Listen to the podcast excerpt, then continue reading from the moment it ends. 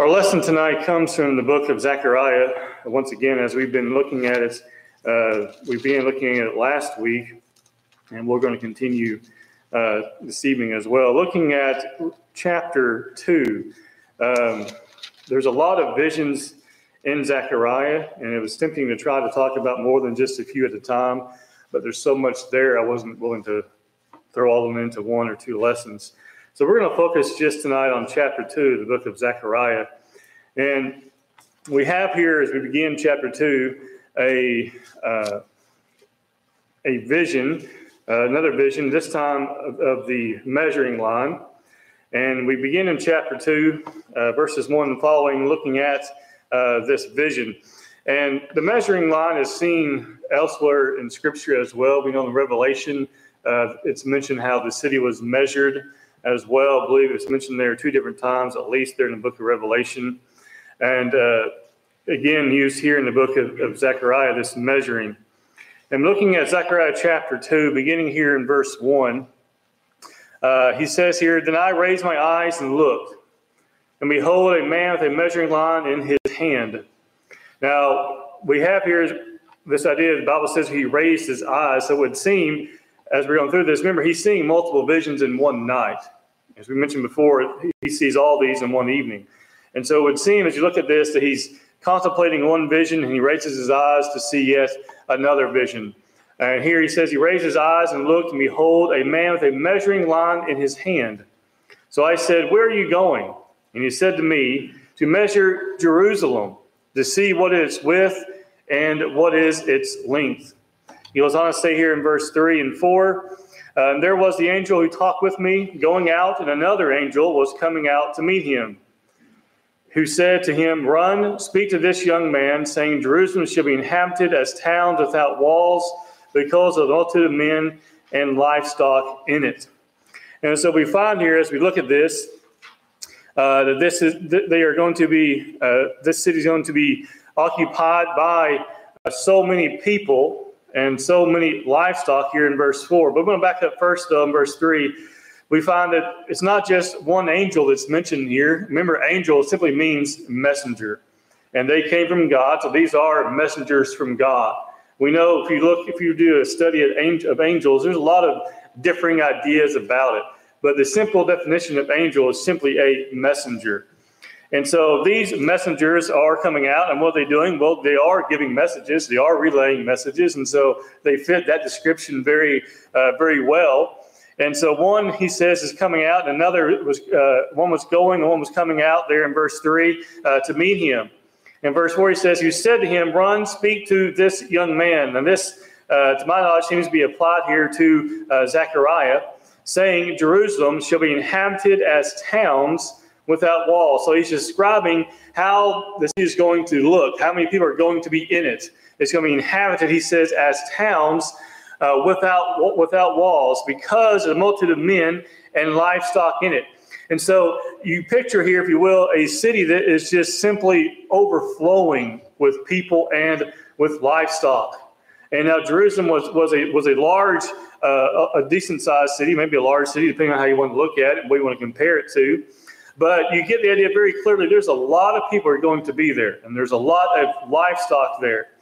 And and also think about not just it being heavy, heavily populated, but also they're going to be blessed as well. I think as we continue here in the next few verses, we'll see they're going to be blessed uh, not just by being there, but because also who is there with them. Now we look at verse. Um, we look next here in verse 4. He says, uh, Because multitude of men will be without walls. Uh, the city will, will not have walls, at least not built by man. Now, we know at other times we find numerous cities who do have walls.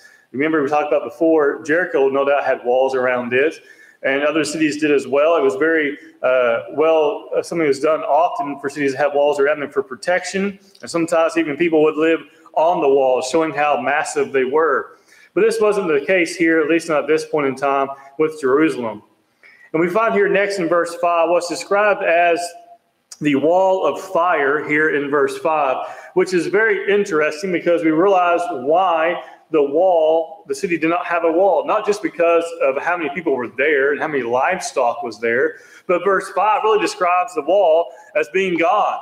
He says, For I say, says the Lord, I will be a wall of fire all around her, and I will be the glory in her midst. And so a wall was not necessary for protection because God would be their protection. He would be the one protecting those people there in verse 5. God would be their wall. His, his protection here is described as a wall of fire. And no doubt this was this was God uh, showing his, his strength. It was, wasn't literally a wall of fire going to be around them, but the strength and the intensity of God's protection around the people. Not a literal wall of fire, but he was no doubt going to be protecting them. And so, you know, I've seen a lot of war movies and documentaries sometimes, depending on what's going on, sometimes they will drop a bomb or, or, a certain weapon, and it will create, at least for a brief period of time, it looks like a wall of fire. Have you ever seen napalm being bombed sometimes, being dropped? It was basically that was kind of a clearing idea, but some are, are dropped very uh, uh, precisely to create a brief wall of fire to kill and destroy certain certain things. And here in verse four, this or verse five, this is how God's protection is described. Well, can you imagine in your mind a wall of fire and how hard it would be to penetrate a wall of fire? You're not going to want to stick your arm in there. Now, again, this isn't literal, but it shows God's severe and strong protection around her, her being there, that city. And then notice the last part here in verse 5. This really denotes some of the some things that's going to come as a result of them being there and God being being uh, proving of them. We find in verse 5 he says, "I'll be the glory in her midst," which means he's going to be among the people there in verse 5. Now he also says he says, "I will be the glory," which means God would be receiving glory from those who are living in the city. And so they're going to be glorifying God because He is in their midst. He is approving of them. They are they are coming out. Uh, they're going to be those who you know God approves of them because they have repented or coming out of sin. And so He is protecting them. The city is overflowing with the amount of people who are there. God is going to be glorified in their midst because why? He is with them and He is protecting those individuals who are there in that city. And so that's the idea we find here in the first few verses here of Zechariah chapter 5. And as a next we find here the you know this is spoken of what's going to take place there that they're going to be going to this to this city to be protected, but it wasn't yet that that was not yet taking place. As we find the next few verses, they are to first flee from where they are coming from. Which brings us to our next main point here the idea of to flee Babylon, or as we find there in verse 6, it says here, up, flee from the land of the north, which is a reference to Babylon. So looking at verses 6 and 7, he says here, Up, up, flee from the land of the north, says the Lord, for I have spread you abroad like the four winds of heaven, says the Lord. So they have been spread, spread all over Babylon. They've been taken into captivity. And now that he is bringing them back from all the places from which they have been spread, there in verse 6. And that, again, that land being a reference to the land of the north being a reference to Babylon.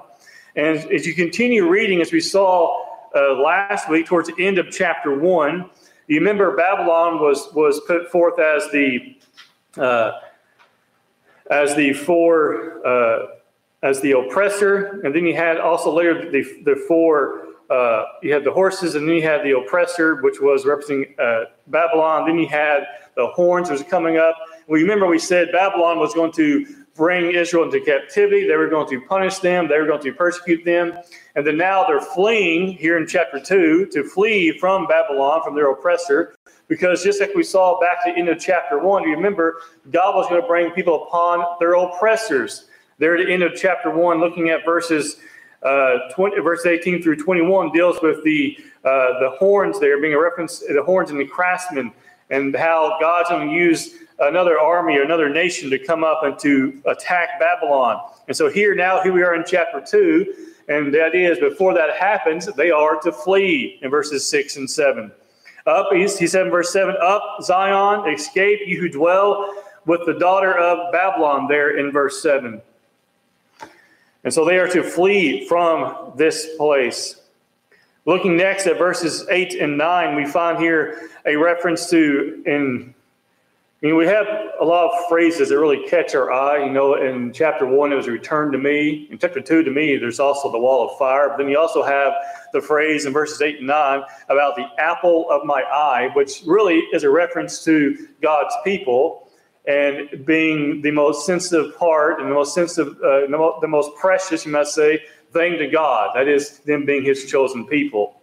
Now, if you look at verses eight and nine, he says here, For thus says the Lord of hosts, he sent me after glory to the nations which plunder you, for he who touches you touches the apple of his eye. So as you look here at verse 8, those who had plundered Judah, that is God's people, spiritual Israel, the, the faithful, those who had plundered Judah had touched the apple of God's eye. And when Babylon, uh, when Babylon, uh, when when Babylon took Judah into captivity, it caused God pain and, he would deliver Judah and punish Babylon. He says there in verse 8, He sent me after glory. He's going to bring glory to himself by doing what? Verse, verse 8 the nations which plundered you, he's going to, he's going to uh, plunder those who have plundered his people, that is Babylon. For for, he who touches you, that is a reference to God's people, he says, those who touch you touches the apple of his eye. And so they touch that which is most uh, precious to him. And now the apple of the eye is also the most sensitive part of the eye. This is how the people are described. They thus, they touch an area of God that is most sensitive to Him, His chosen people. Uh, looking next at verse 9, he says here, For surely I will shake my hand against them, and they shall become spoil for their servants. Then you will know that the Lord of hosts has sent me. So we look here in verse 9, we really see this idea of how easily God was able to overcome them. He says he will shake his hand against them. Uh, some have described this like holding up something and shaking it loose. Others have described uh, holding up something and shaking it and it, you know things falling out. Or some have also described this as the idea of God just simply waving his hand and boom, they're they're you know being destroyed. How quickly he comes against them and is over to overtake them. Uh, so he says, For surely I will shake my hand against them, that is, those who have oppressed God's people and they shall become spoil for their servants. That is, they, they will become at the mercy of those who they have oppressed. Here, the servants, that is, God's people. He goes on to say in verse 9, Then you will know that the Lord of hosts has sent me. Now, we look here in verse 9, how are they to know that uh, this was an, was an act of God? Because of what has taken place, because how easy the Lord overtook them, because their oppressors are overthrown uh, we also can compare this same idea we see in verse 9 to Isaiah 19 and verse 16, where the waving of the hand of the Lord of hosts again shows God's power over the wicked.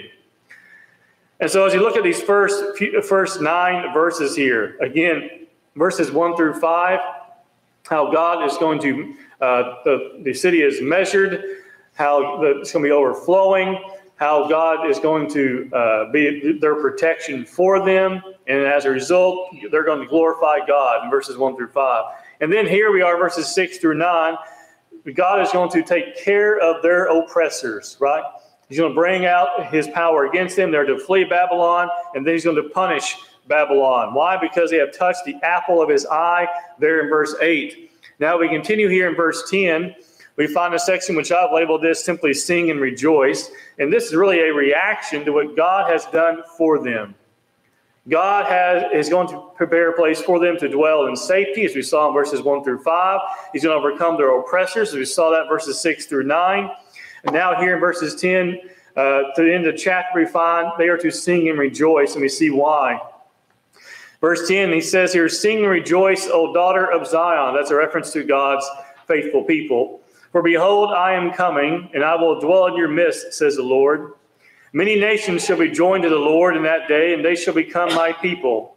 And I will dwell in your midst, and you will know that the Lord of hosts has sent me to you. So we find here in verse 10, this appears to be a reference to the coming of the age of Christ, the messianic age. They were to rejoice because of this, the time of the Messiah, the time of Christ. They were to rejoice because when Christ came, he'd be preaching, no doubt, the gospel, and people going, who obey would be added to the body of Christ. And so, old daughter of Zion, here's a reference to uh, it, to spiritual Israel, which we are today. He says, For behold, I am coming, future tense. I will dwell in your midst, again, future tense. Uh, look at verse 11. Many nations shall be joined to the Lord in that day. This is a reminder and really compares a lot to what we find also there in the book of Joel about how many nations will flow into it, referencing the church, right? Many people coming from all different backgrounds will be able to be a part of the church based upon their obedience to the gospel. Looking at verse 11, we find many people from various backgrounds will come to, to the Lord. They will come to the city, as you find there in verse uh, verse 11. We also can look at this from Hebrews chapter 12, verses 18 through 29, uh, where, where it's contrasted with that which was before Mount Zion, that, was, that which would, they would inherit. And we find there in Hebrews 12, verse 22, again, the reference to spiritual Israel and spiritual Judah, what, what Christians are a part of still today. And then we also find here in verse 12, verse 11, as he says, And I will dwell in your midst. Well, wherever God dwells is holy. It doesn't mean a specific country or specific area, but the idea is wherever God's people are, He will dwell in their midst, so long as they are faithful to Him. Because wherever wherever God is, it's holy. It's holy grounds. We say sometimes, uh, not not a reference to a specific country, because we know as we look into the New Testament when the church is established, there in Acts 2 and moving forward, the church people are scattered in various, and the church is, is growing at various locations, thus not one, but many. And so wherever God's faithful are, are gathered together, he dwells in the midst of them. Now, we look at verse uh, 13 here, excuse me, verses 12 and 13. He says, And the Lord will take possession of Judah as his inheritance in the Holy Land and we'll again choose Jerusalem there in verse 12. Again, a reference, like I mentioned before, there in Hebrews 12, verse 22. Uh, he will take possession of them. He will again choose Jerusalem. The idea being they will again be his people there in verse 12. But then notice verse 13 Be silent, all flesh, before the Lord, for he is aroused from his holy habitation. Now, this silence is a reference to really the idea of, of listening and, and paying attention, right? You know, when I was in school, I don't think I'm alone in this. We've all heard teachers say, be quiet. And what was the point of that? So you can listen to what I have to say. And I've done some subbing and I've heard teachers say that. I have said it. Others have said it because the point is be quiet so you can hear what is being said. Well, here in verse 13, it's the same idea. Be silent because who is speaking? It's the Lord. It says in verse 13, be silent, all flesh or everyone before the Lord. So the wise, so they can listen. For he is aroused from his holy habitation. So they are to give the proper respect here to God by listening. And we know, you know, there are certain events in life where being quiet or keeping our voices down is respectful, isn't it? You know, it's not just when you go check out a book from the library and, and they, you know, go, shh, quiet. You know, we're talking about funerals, it's ideal to be quiet, right? Memorial services, it's ideal to be quiet. And the list goes on and on because it's a sign of respect for what's taking place. And here in verse 13 again, it's a sign of respect because what is going on? Well, the Lord is speaking, and they were to listen to him. Now, we think about these things today, just in these in these 13 verses, which there's a lot said, but yet in the same time, 13 verses isn't that much. But we find in, in, these, in these verses that God has made certain promises, and we can learn from the things we find here that's taking place. And one of those first things we notice goes back to verses four and five, where we, and we touched on this this morning as well, where the faithful should allow God to be their protection. You know, back in, in chapter 2, verses 4 and 5, God is referenced as a wall. It's going to be around Jerusalem, being around his people. Now, that was contingent upon their faithfulness. So long as they followed him, he would be their protector. You think about how many times in the Old Testament, especially, where it's shown in battle, they, they are protected by God and God is with them because of their tremendous victories and how it becomes very clear that they depart from God and go their own way, as the book of Judges mentioned there this morning. How when the people started doing what was right in their own eyes, though God no longer was pleased with them, and they were defeated, and they would continue to lose battle after battle until they came back to God. Uh, if you remember there in the book of Joshua, they actually lost their first battle at Ai because God was not with them because they just went up without even consulting God. And they lost. And it wasn't until they came back and humbled themselves before God that they went back and just not just took Ai, but several other cities as well. And so the faithful should allow God to be their protection, as we saw back in Zechariah 2, verses 4 and 5. God protects his servants by answered prayers and through his own will. That is, God knows what is best for us. We've talked about that before. God knows what we need. We, we also find that same idea there in the book of Matthew, chapter 6, when Christ talks about do not worry about today what you will eat, what you will drink, what you will put on. For God knows you need all these things. So God protects and he also provides as well. Only the faithful have access to such blessings because we know that when people walked away from God, what happened? Well, things like being taken off into captivity happened. That's what Zechariah was talking about, right? Bringing them back there in chapter 2 from all the places in Babylon they've been scattered and bringing them back so they can ultimately go to uh, Jerusalem there, as mentioned there in verses uh, 4 and 5. And so only the faithful have access to such blessings. Only the faithful have God's protection and God's uh, provisions provided by Him. To have God as your protector again, you have to have you have to be faithful to Him. And our second point is rejoicing will come for the faithful. Rejoicing will come for the faithful. You think about how many things God has done, maybe in your own life. You think about how God has blessed you, God has provided for you. And, you know, we may not have the best of the best, so to speak, but all of us this evening came from our nice, warm homes. We all came in our very comfortable cars. We all have our nice clothes on our back. And we fail, think, sometimes realize how much God has been taking care of us. But not only that, that when we are faithful to God, He gives us blessings that are far greater than those material things. When we are faithful to God, He, allow, he allows us to have our sins forgiven as we repent of them. When we're faithful to God, He allows us to one day have heaven as our home. He allows us to enjoy fellowship with Him with all the faithful. And so, blessing upon blessing, so long as we are faithful to God. We think about rejoicing will come for the faithful. Well, in Zechariah's time, Christ was future tense. Well, are they going to rejoice knowing that Christ, the Messiah, was going to come? Well, they should. He was coming. And we know as we look in Matthew's account and the other gospel accounts, he no doubt came in the flesh. And we find it also there in the book of John. For us today, we can know what it means to be a part of God's family and have true reasons to rejoice because the Christian is not concerned about the same things that ungodly, worldly people are concerned about. If you were to imagine your mind, you, imagine your mind, if you will, for a moment, a person who is a, a not a Christian has wants nothing to do with the church, what are, what are they focused on? And this isn't meant to be an attack, but what are they focused on? They're probably focused on money, which is not wrong in, in its proper context because we needed to survive. But they're focused on money. Maybe they're focused on uh, fame, becoming popular, well known in their community.